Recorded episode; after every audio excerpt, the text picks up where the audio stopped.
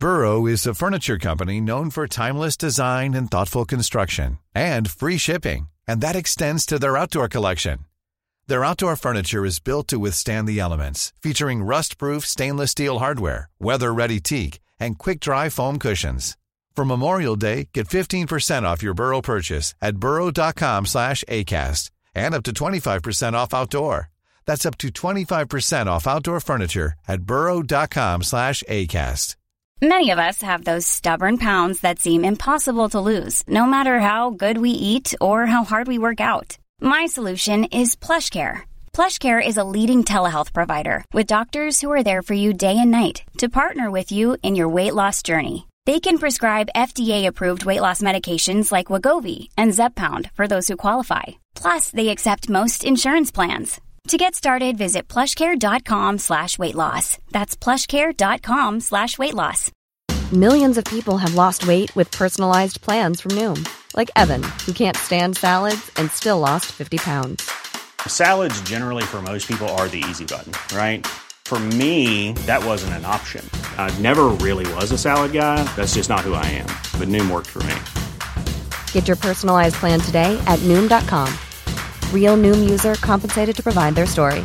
In four weeks, the typical Noom user can expect to lose one to two pounds per week. Individual results may vary.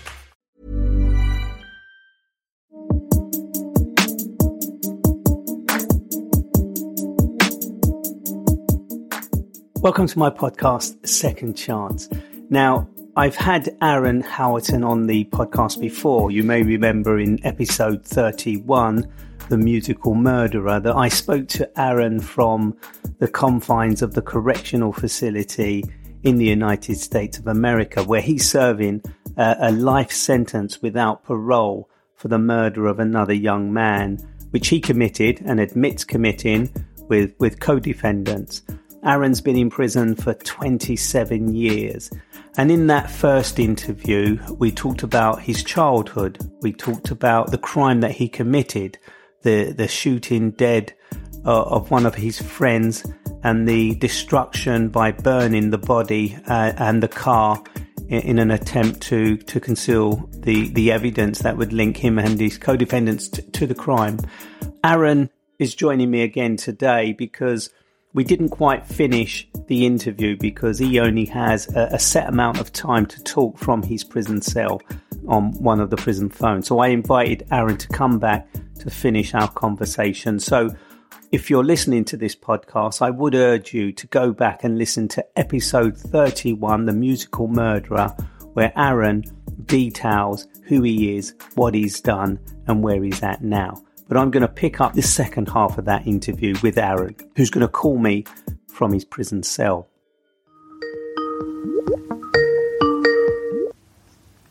This is a Global Tel-Link prepaid call from an inmate at Monroe Correctional Complex.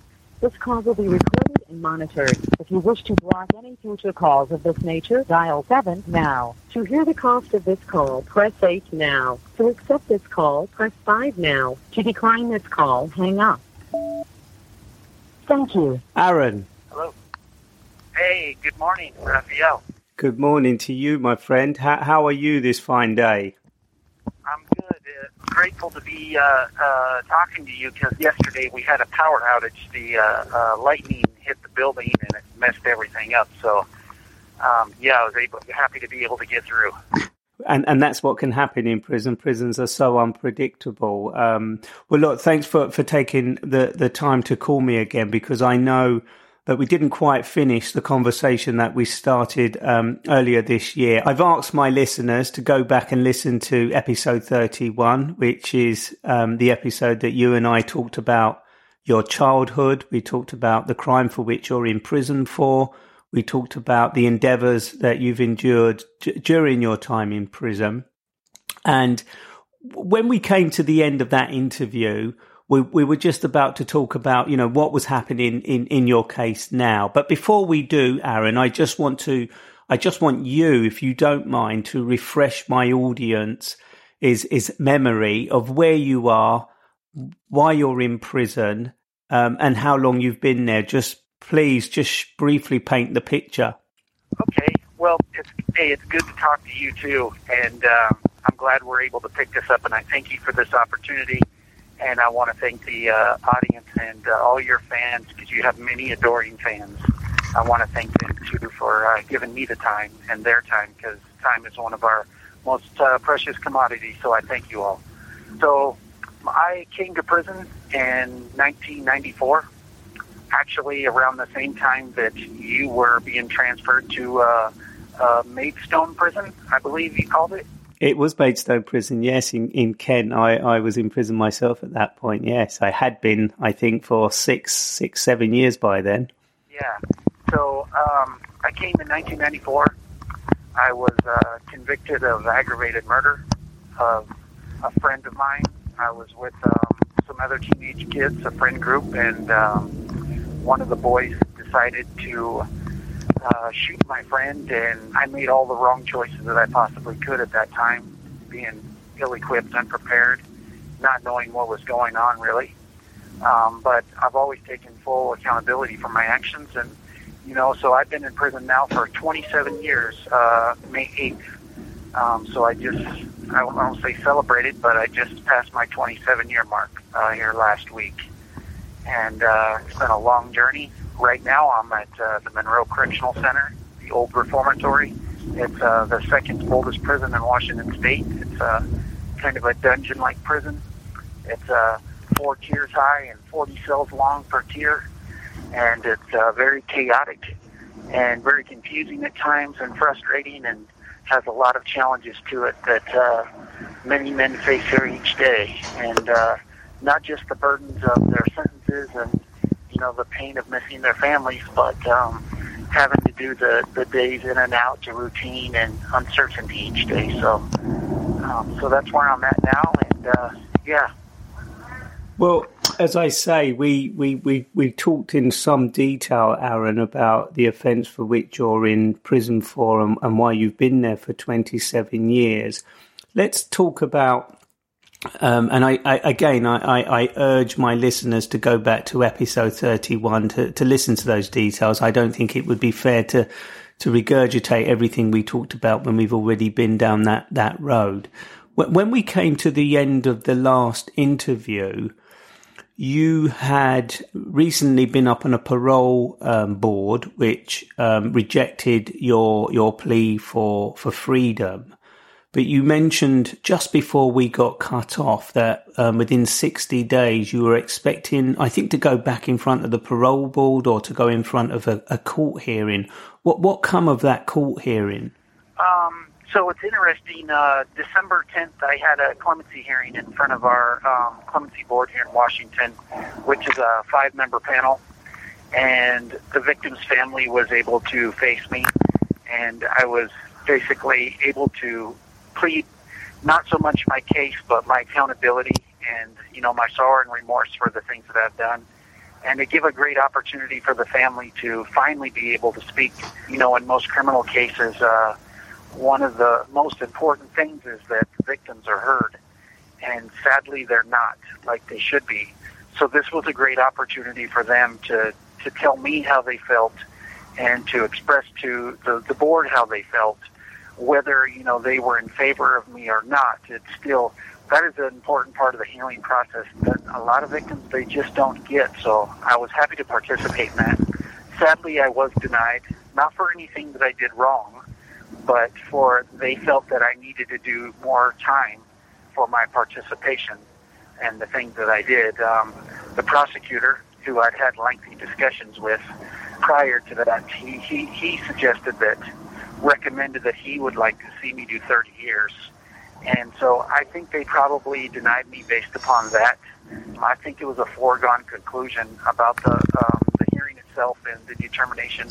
And we were fine with that. We kind of knew that going in. I mean, we were very hopeful that it would have been a better outcome, but we'd accepted the fact that, you know, it might not go this round. And uh, the big thing is, is to remain positive and, you know, try and the, the hard part really is uh, I'm used to so much letdown over the years of appeals, and I know you can contest to this to yourself, being disappointed that the people you know you think that have your best interests are the people that are failing you the most, and they're not seeing the picture. you know, that, that actually happened, but own creative narratives in their own minds. And uh, I was disappointed by my family. That was the hardest part. Their disappointment and my girlfriend at the time. And, you know, they're also hopeful. They want me to come home. My neighborhood and community, you know, embrace me. They all want to see me home and succeed. And it's been a long time. And that's one of the hardest parts is, is you know, your family, in essence, becomes victims of what you've done, even though it wasn't done directly to them, but they're kind of they're casualty. They're it's, it's very unfortunate. So I was denied, and we were very hopeful anyway that they said uh, maybe in three years they would approve me if I uh, remained infraction free, kept doing what I was doing, mentoring young men, you know, helping them along in their journey in prison, uh, which I've done for so long. So we took that as, as kind of a blessing and a sign of hope. So shortly afterwards, very shortly after, there was a new case in Washington State. It was a state versus Monschke. And it basically, the Washington State Supreme Court decided that kids 18 to an age of maybe up in the upwards of 25, you know, their brain hasn't developed yet, and they're emerging adults and still making, you know, wrong choices, impulsive, you know, not thinking about consequences or how they affect other people. And kids are very impulsive. They don't think about stuff. I mean, we were all kids once and we know. And you can tell a kid, you know, not to do something, but the chances are that kid's going to try his luck anyway. Um, so this case come out, and it was a big precedent. And they basically said that I am entitled to be resentenced, and this time when I'm to be resentenced, that they will have to take into consideration mitigating circumstances and to justify a life sentence. And what that means basically is that they would have to determine that I was incorrigible or I, I couldn't be rehabilitated. So this is a great opportunity for me, and I've already been assigned a lawyer. Um, I've been assigned a judge and my lawyers were up here the other day. I was fortunate enough. My awesome clemency attorney, Jessica Nance, she on her own dime defended me for over a year, and she's still helping to this day. She is just, she is the best. And they uh, came up here and we laid out a plan for uh, getting hopefully my sentence vacated and then resentenced to you know, something that is attainable and light at the end of the tunnel. A couple of things that, you know, we uh, are going to address that was never addressed before as far as these mitigating circumstances with my youth and, you know, the things that I've been through as a child, my teenage years, and the trials and tribulations. So those are all mitigating circumstances. And, uh, yeah, we're very helpful. They want to do a uh, forensic evaluation to make sure that I'm fit and by all they should. I, I, I personally believe everybody should have one who comes into prison just to see where they're at, but uh, that doesn't happen.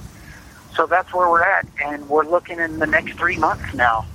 Um, initially, we thought it was going to be, you know, 60 days, but then looking at it and all the steps that we have to take to get there, you know, the time kind of expanded a little, but that's okay. It's uh, it's promising now, and it's very hopeful. And and and that's the key here, isn't it? It's it's hope, and it just makes me wonder. You've been in prison for twenty seven years. Your sentence is is to die in prison. You know, life without parole. So you're not on death row, but you are in death's prison, if you like.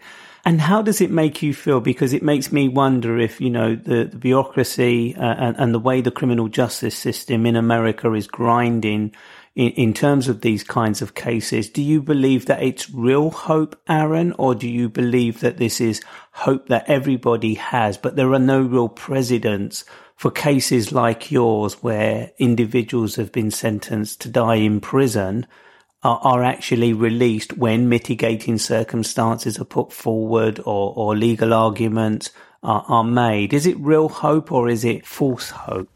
Well, you know, for me, I've always been hopeful about the future. And there has been one time where I showed a moment of weakness and I, I practically give up. And, you know, I'm embarrassed to say it now, but I had lost hope. just from the mounting pressures and the disappointment and the rejections. And, you know, when a person is rejected so much, you know, it takes that life from them. And it's really sad. I mean, it's really sad, you know, just to see a person in a cage in general. And then when you look at all the other, other elements, you know, that just compounds it. But I have actual real hope. I mean, I am so, so hopeful. You know, my life is trending in the right direction. I've always thought it was. And one thing that I've always told myself is, you know, is that I want to earn each day and show forth, you know, and that's very important to me. And so I feel a sense that, you know, I'm doing right by not only myself, but my family, my friends, my loved ones, and supporters. And hope is a funny thing because I know a lot of guys in here that don't have it. I have a friend, my friend Jason Smith. He uh, he got 70 years for a couple of guns and a little bit of methamphetamines, and you know they give him a two life sentences basically, and it breaks my heart. And but we are trending in the right direction, I believe, in justice reform in America. I mean, there's a lot of states that are taking you know great initiative, like Philadelphia, and I believe Washington now with this Monschke case, and they're recognizing, you know, especially in youth that you know they're not as responsible I mean, they need to take responsibility. We all do, but they're not as responsible because their brain hasn't developed. They're just not equipped. So I think that gives a lot of guys hope, but there's still a lot of work that we need to be done, and and specifically uh, race relations and the disproportionality and the systematic racism that happens in America. I see it every day, and some days, you know, I feel like I owe it to step in their shoes and be treated equal as a lot of guys of color because I see how they're treated. Um, from Hispanics to African Americans. And this is something that I've been actively participating in for many years because I've seen the disproportionality and this racism that exists that nobody wants to talk about. So when they do talk about these things, that's all it is is chatter. There's never no action behind it. I actually put a, a broad email out to friends and a couple lawyers um, here a year ago about, you know, we can't understand what people go through unless we walk in their shoes. I read your book, Raphael, uh, Notorious, and I feel that in many cases that I've walked in your shoes. I can't relate to the race part of it because I'm white, and a lot of people would say that I come from white privilege.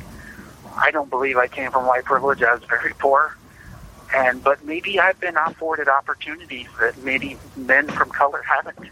And maybe that's the privilege, you know, where I can be accountable for. But I looked at your book and I couldn't believe it. I was overwhelmed by, you know, how racist them people were towards you and your mates. And I could understand your experience and your walk in prison and the, the emotions that you felt, but that element I couldn't because I couldn't walk in your shoes. So I've tried to walk in those shoes and be cognitive, you know, of my actions and view things from a different lens. And I know you know what I'm talking about. You have an amazing story, and I wanted to say that uh, I was very proud of you for what you did after you got out of prison and what you're doing now. You're doing great things, and I especially love the hunger strike chapter. Had so many great elements to it, so many things I related to, and the emotions that I felt about being persecuted wrongfully in some ways, and then um, your experience and the frustration and the uncertainties in your prison walk, and it was just amazing. I it it was just surreal for me. But we have many problems, and we're hopefully trending in the right direction. I think that there are many, many people, Raphael, that are on the wrong side of justice. And I think eventually that will come around. But hopefully, you know, in enough time to save people's lives. Yeah, I, I, appreciate your feedback. Thanks for reading my book and giving it the kind of plug you just did. But it's all it's all very real. I wanted to just get a sense of, of your existence because I think although we explored you know, your musicality and, and the stuff that you do in prison. And you talk about, you know, the fight for reducing this kind of life um, without parole for, for teenagers and people that are undeveloped. But I just want to get a sense, I want my audience to get a sense of the things that are taken away from a prisoner who spends 27 years in prison. And I want to ask you some very pointed questions, some rude questions, if you like, Aaron, but that's not me targeting you. It's me drawing out your experience, which is, it is in effect a, a reflection of many other prisoners like yourself who've been in, in, in prison for many, many years. Um, so you're speaking for all of these individuals, but pointedly about yourself. So let me just ask a couple of pointed questions. You know, you went to prison when you were a very young man, just kind of caught up in, in the wrong thing, making bad mistakes. But have you ever been in love? I have. So I had a sweetheart when I came to prison. She was offered. She had to go to a boarding school, and and and I knew that, you know, I was potentially going to be in prison for a long time, and I kind of took the choice away from her, and we uh, separated. You know, I've had a couple of girlfriends uh, while I was in prison. Never no conjugal visits or nothing like that. I, I want to pick up on that. I mean, how how so you were with someone when you went to prison. That obviously broke down because of the length of sentence and where you were were being locked up. How did you then go on to develop further relationships whilst you were serving a prison Two sentence? seconds remaining. Well, it looks like I need to call you back, and then we're going to pick up on that. Okay, I'm going to pause and wait for that return call. Okay, I'll be right back. Stay tuned.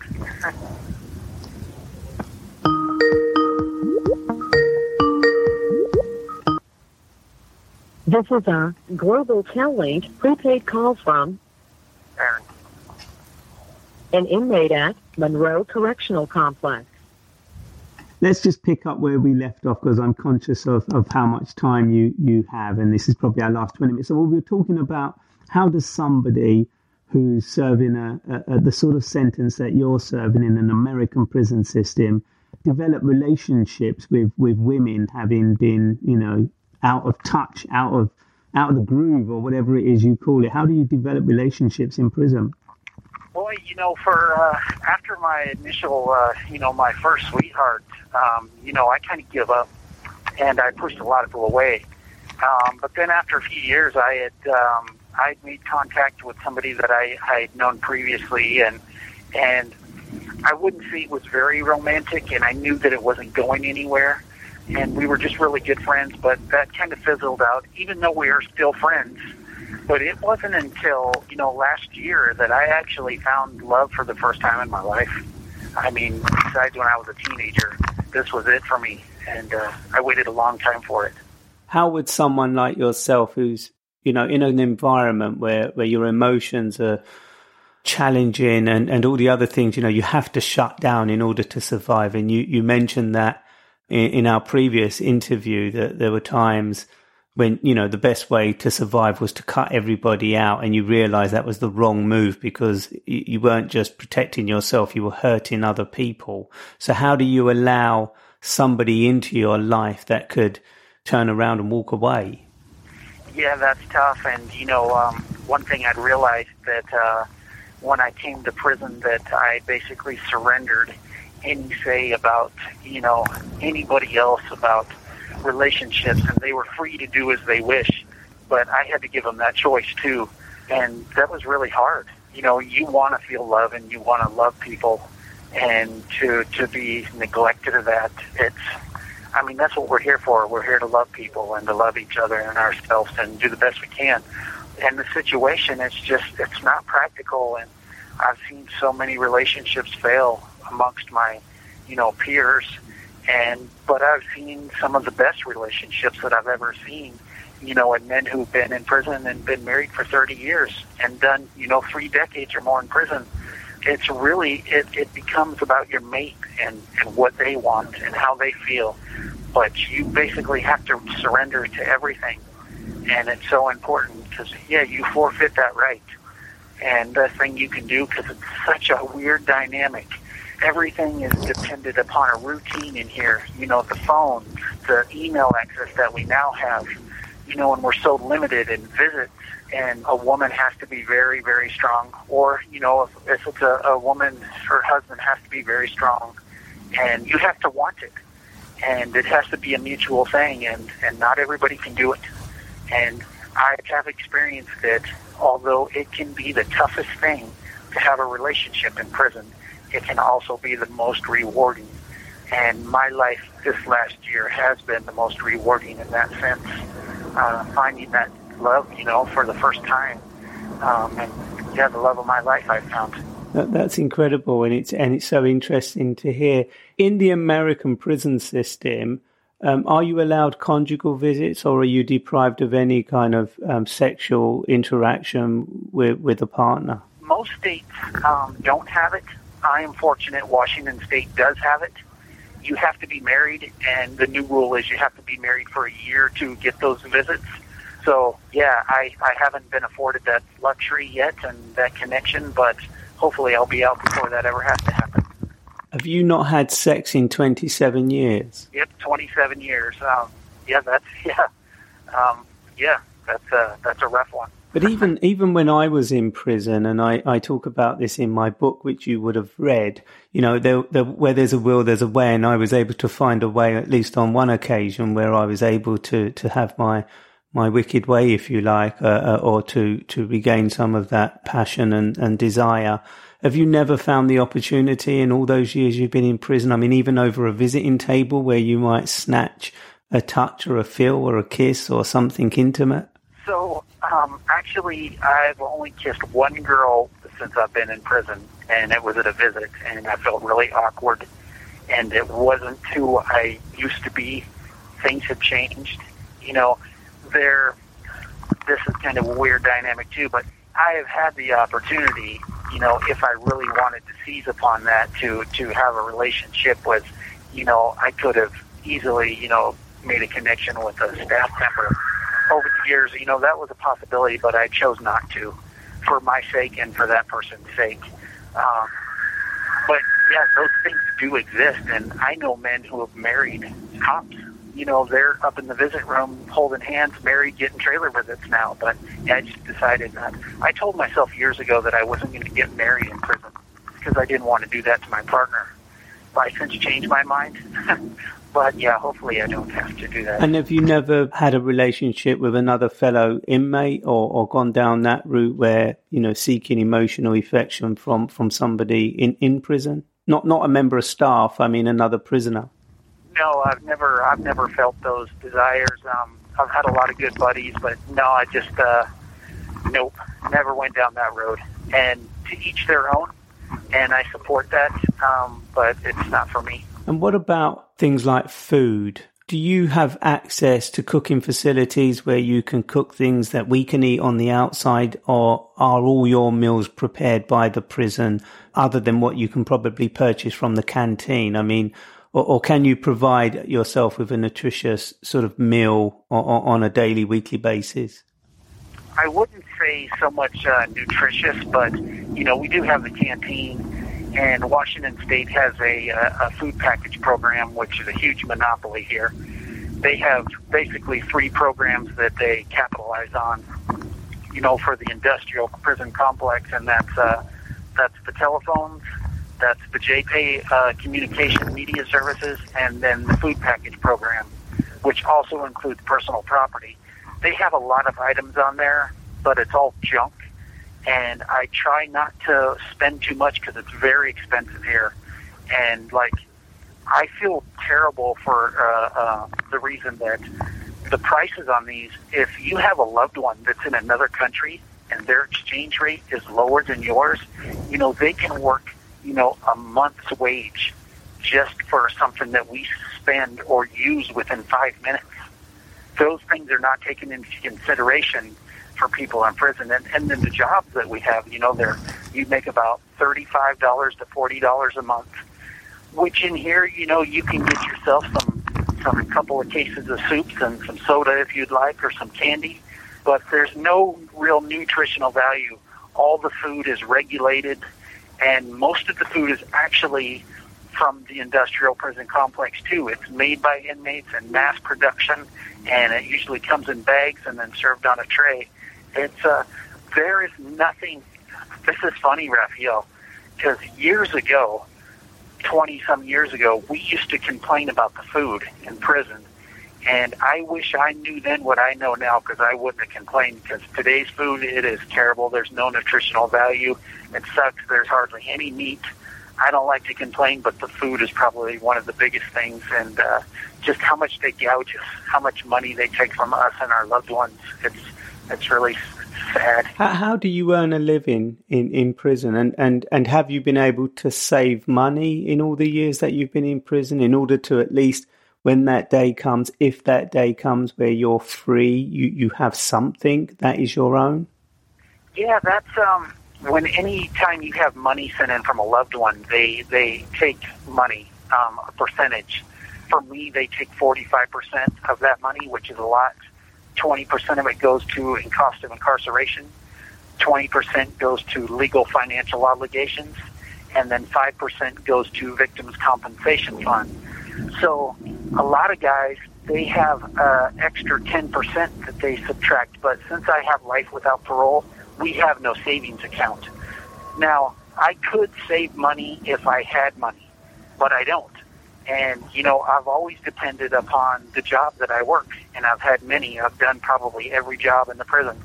And like I say, you only make 35 to $50 a month, and that usually goes towards hygiene products and, you know, if you drink coffee, which I don't, guys will do coffee, and some guys will even, you know, have a personal canteen store in their cell where they do two for ones for trading, and which is really interesting. And that's how they survive because jobs are very limited, and especially now with COVID, I had a job. I had one of the most trusted jobs in the institution as a property clerk. I handed out personal property to, to fellow prisoners. And to have that job, you have to be honest and you have to be trustable. My boss, Ray, you know, he trusts me. I've worked for him three times over the years, and uh, it's tricky to get a good job. And there's a limit on how long you can have that job for complacency. Sadly, we had a tragedy here about 10 years ago where an officer lost her life. Um, she was strangled by another inmate, and um, they really clamped down on all the rules and about being in a certain locations for a certain amount of time. So it's hard to save money. I am doing things that I'm trying to do. I'm actually um, at this point. I'm, I've been uh, trying to do a lot of writing, and uh, hopefully, uh, maybe I can get a, a a journalism job or some editorial job, uh, which would be nice. Uh, I have a friend who who does that actually from inside prison. He writes books, and he's published several books, and uh, wrote a lot of articles for a lot of newspapers and publications. Uh, he's been very successful, uh, mostly, I think, from his girlfriend, who he met online. How did you meet and your current love? She found me. She was, um, she has such a beautiful heart, just a wonderful heart, and she cares about people. And she wanted to make a difference in her life and look back and, you know, 20 or 30 years and say that she did something. So she's a huge fan of podcasts huge fan of yours, and she um, seen this podcast, and they were talking about prison pen pals. So she had basically found, did a whole bunch of research about how to do it and how to be safe, what to look for, and she picked out, I think, you know, close to ten people, and I was the first one. And when she met me, you know, she didn't see me coming, and and everything changed from there. And yeah, I asked her to marry me, you know, only you know a month or more later, and uh, I knew. And yeah, she's very special. She's very smart. She's very beautiful. You know, she's fun. She's witty. She's so supportive, and the fact emotionally she wants to be involved. You know, she cares about every little thing, and she does everything to encourage me. And I try to give that back, and it's having a relationship in prison is very, very difficult because you know we're limited on what we can do. So you have to find ways, you know, to to, to ease that balance um, because she does so much more. And I was just thinking uh, the other day she had wrote me an email and uh, she had said that dating me was a full time job, and I didn't realize that Raphael until I looked at all the things that she does. And uh, when I first met her, I refused to let her help. I, I debated for it for over a month and then finally she she pressured me into it, and she's just been great ever since. And we're trying to build a brand together and a life together. We're doing a lot of things, and she's really uh, discovered herself a lot more and gained a lot of courage. Things she'd never done or thought she would do. She, you know, sit on legislative panels and trying to fix laws and working with attorneys and you know reaching out and talking to the administration trying to get problems solved. And you know she sits on the family committee. She's very very involved. I'm so grateful for her. Um, I'm one of the lucky ones but she found me and it was just by the grace of God yeah it's it's an incredible story I mean you'll have your cynics out here who won't be able to understand how those dynamics work. I, I, do. I get asked a lot of questions by people who listen to my podcast or, or, follow my work.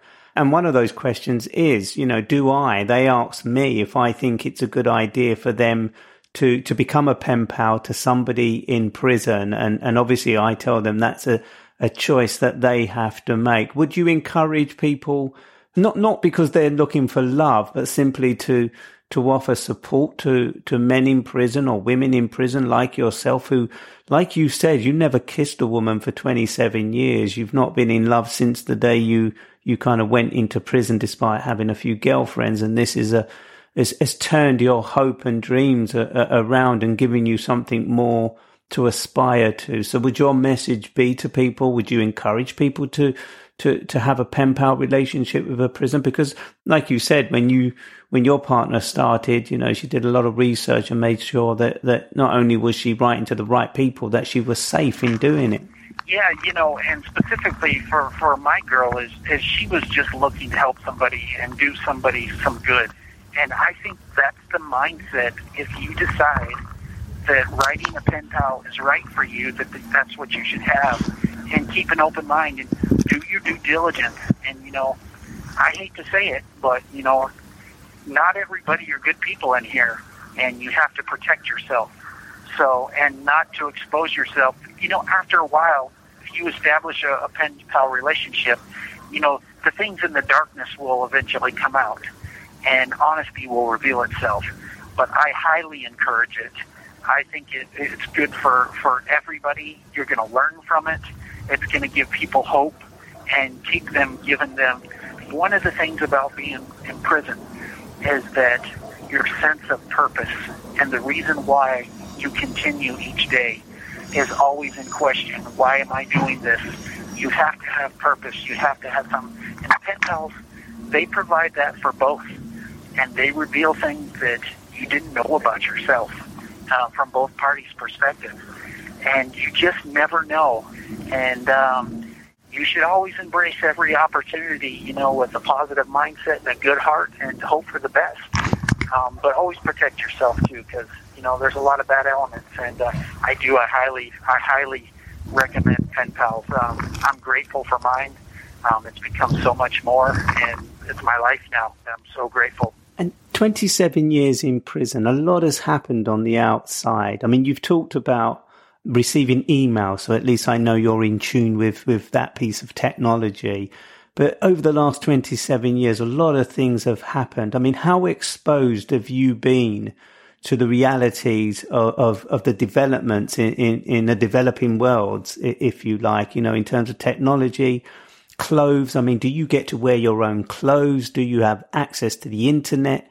Have you ever watched Netflix? I haven't watched Netflix. Um, we're pretty limited on cable channels. Um, can I call you right back? Yes, sure. I'll, I'll wait for that call. To accept this call, press 5 now. Thank you. Let, us pick up. I was asking you about whether you'd watched Netflix, whether you'd been exposed to any of the kind of development technology in particular, but but also fashion clothes. I don't know whether you're allowed to wear your own clothes or or you walk around in an orange jumpsuit. Tell me a little bit about your existence in a world that you've been deprived of for so long.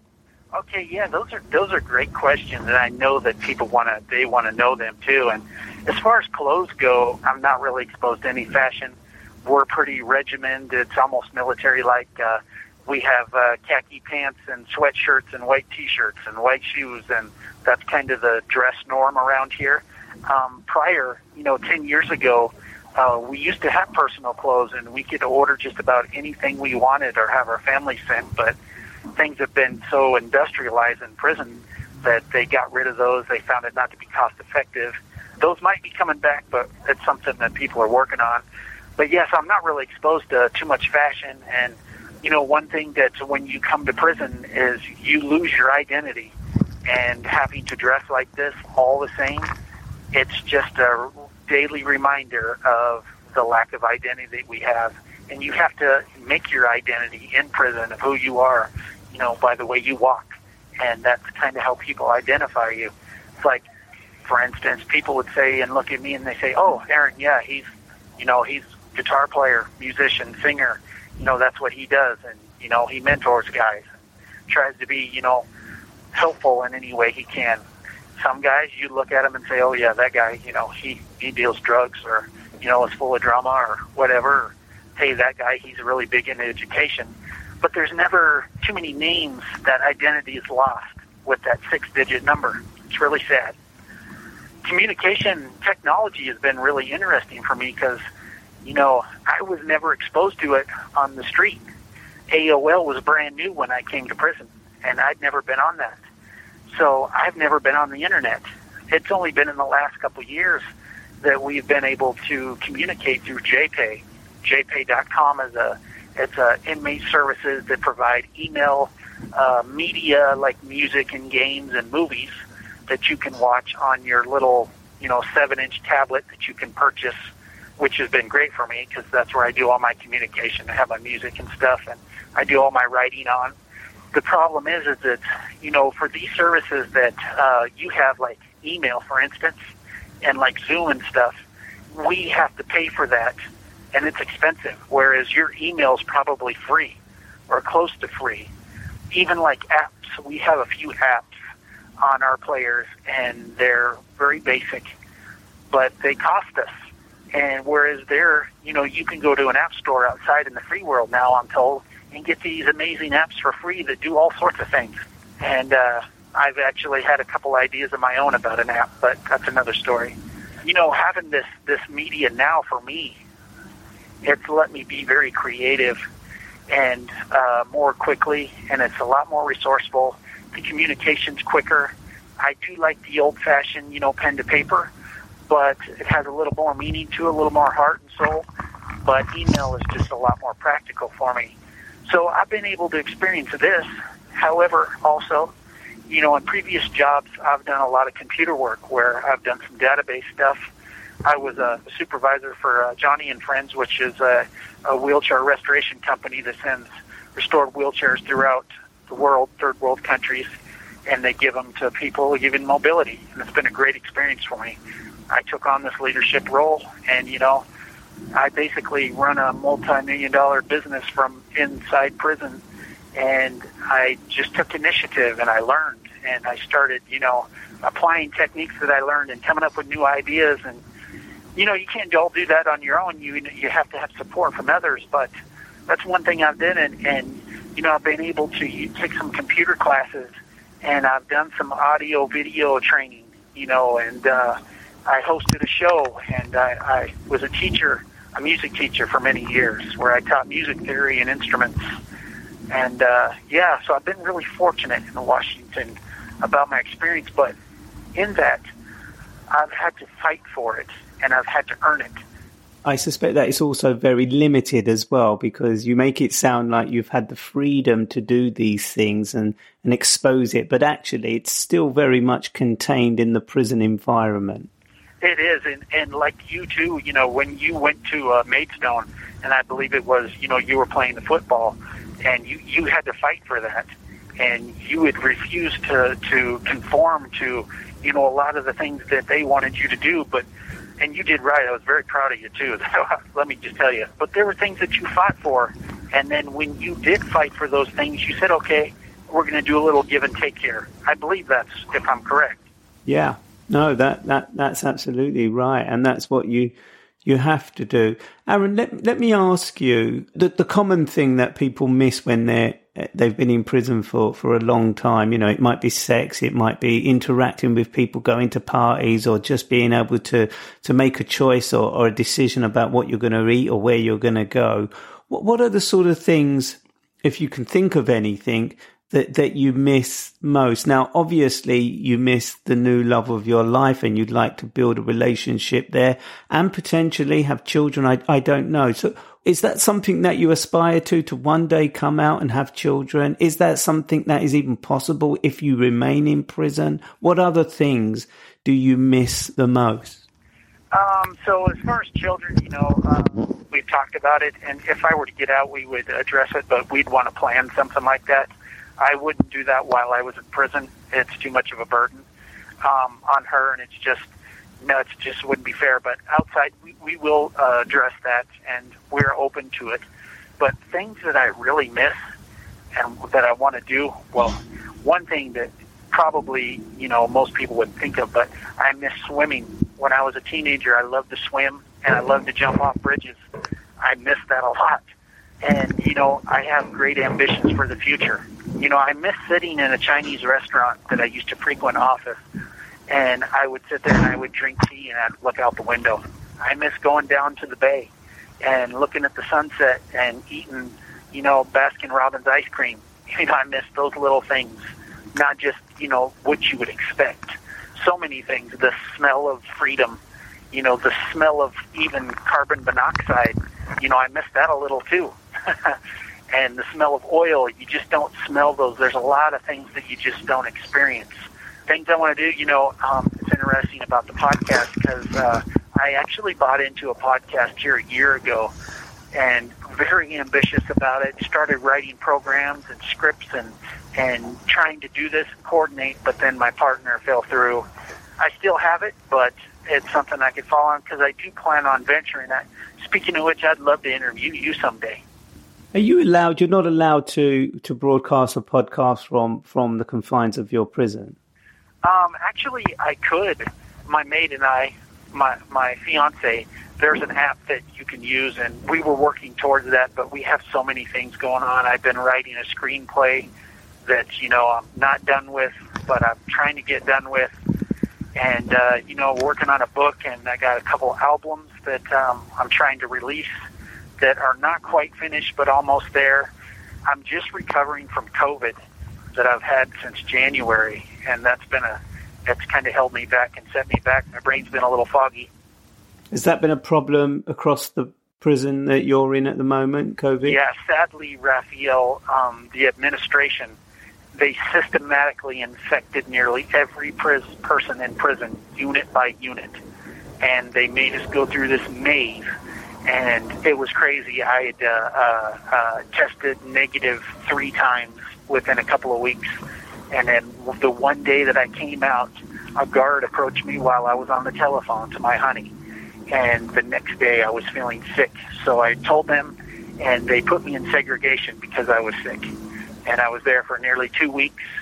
And uh, they converted our gymnasium into a quarantine unit.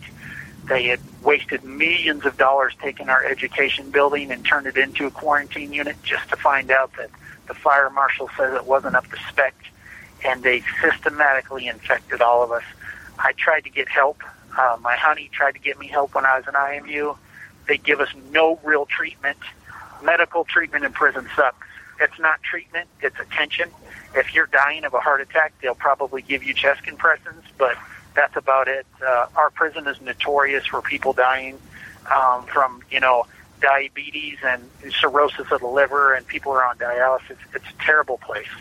Yeah, so uh, COVID, you know, I'm I'm still going through the long term effects. You know, my breathing, you know, some headaches, uh, a little few changes, but I'm getting better each day, and. Uh, that's good to hear. I mean, I know that we don't have that much longer left, and people will, will be surprised to know that I'm talking to a, a man who's been in prison for 27 years, convicted uh, uh, of the most serious of offences, murder. I think it's second degree murder or first degree murder that you were convicted of. And I know that your co-defendant served his time and has got out, and he was the one who pulled the trigger, etc., etc. And I do encourage my listeners to to go to the first episode, episode thirty one, to listen to to your your harrowing story.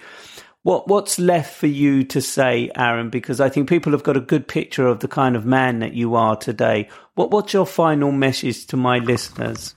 Well, it's up to us to make a difference in not only our lives, but the people and the lives around us.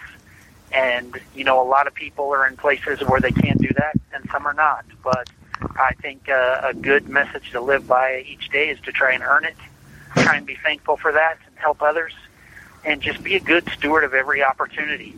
I have something that I tell my honey all the time, and I make her repeat it to me, and that's, you know, good thoughts, good words, good deeds.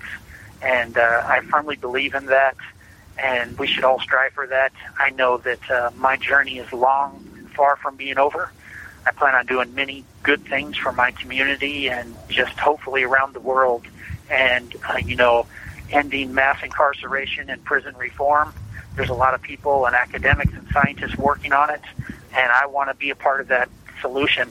Um, it's been that way for many, many years, and I know you're doing the same in many areas something that uh, I seen in your book is you had said, "Hey, I'm looking for these type of people, and uh, join me in my foundation." And and I just wanted to say I'm that type of person. That's my mindset, and uh, these are the the systematic changes that we have to make for our survival and the generations to come. And it's very important that we're all present and participate. And uh, yeah, that's uh, that's kind of how I live my life. Why do I mean this podcast is all about second chance. Why why do you believe that you should be given a second chance, Aaron? So I believe that um, I made some bad choices. Yes, I believe we all should deserve a second chance, or at least a look at a second chance, an opportunity to say, "Hey, this is why I believe I deserve a second chance." I do believe in earning it. I think I have earned it, and I'll continue to do that each day. I think I'm more of an asset um, in society in my community than I am in here. Although I can do many things in here, and I have, I think uh, my contributions are much greater in the outside world. You know, I grew up in here from when I was a teenager that made a couple bad mistakes. And since then, I've tried to redeem myself and be the best I can for everybody in every opportunity. And I believe everybody deserves a second chance, if not their first chance. And in a lot of ways, you know, I kind of feel that when I do get out, because I believe I will, that this will be my first chance and I'm going to capitalize on it. And I'm going to earn it and I'm going to prove everybody right.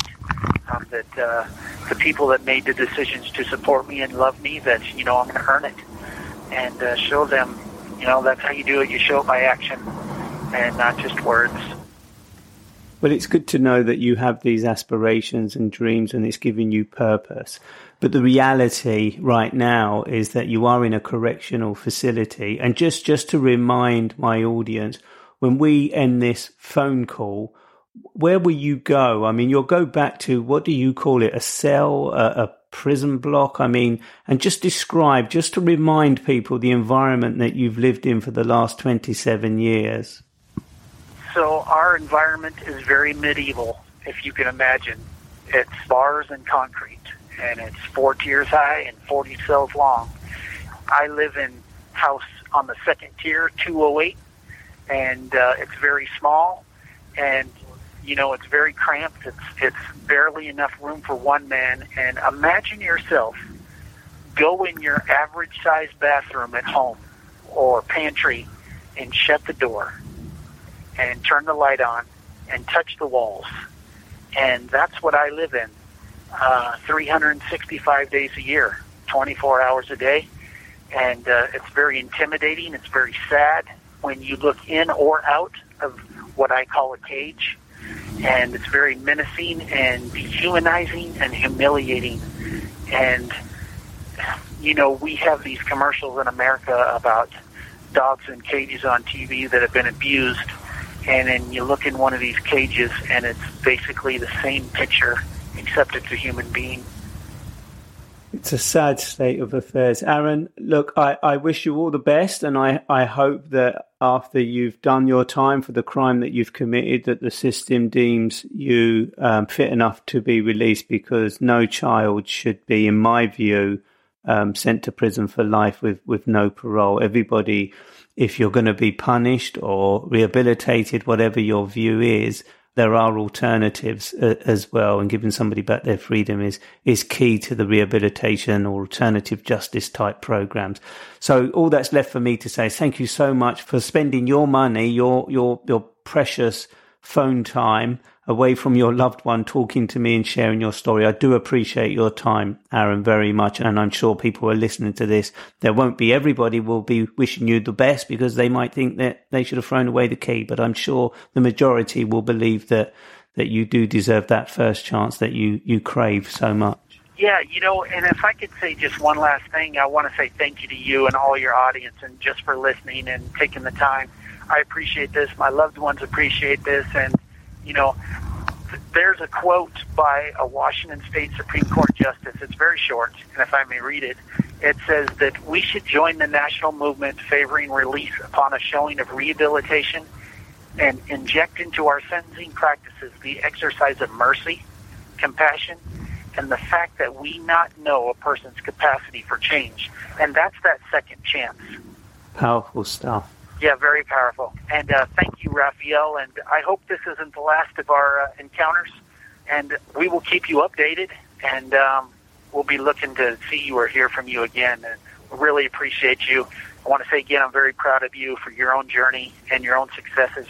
You've done great. You represented well, and you survived and overcome. You're very resilient. This is a blessing for me, and you've been a gracious, you know, uh, supporting me, and uh, very grateful for you. And, and that's what I hope part of my journey does. It gives people hope that there is another side to, to, to everything. Of course, my situation was very different in that I was wrongly convicted and, and whatnot. Um, and, and so the challenges were, were very different, but I'm going to let you go, Aaron, and, and, and I say get back onto what needs to be done, but I've got to go. Aaron, take care. Thank you so much for speaking to me again. And, and I do encourage my listeners to listen to episode 31 once more because Aaron's story is worth listening to. Thanks again, Aaron. Take care and good luck. Thank you, Raphael. Bless you and yours.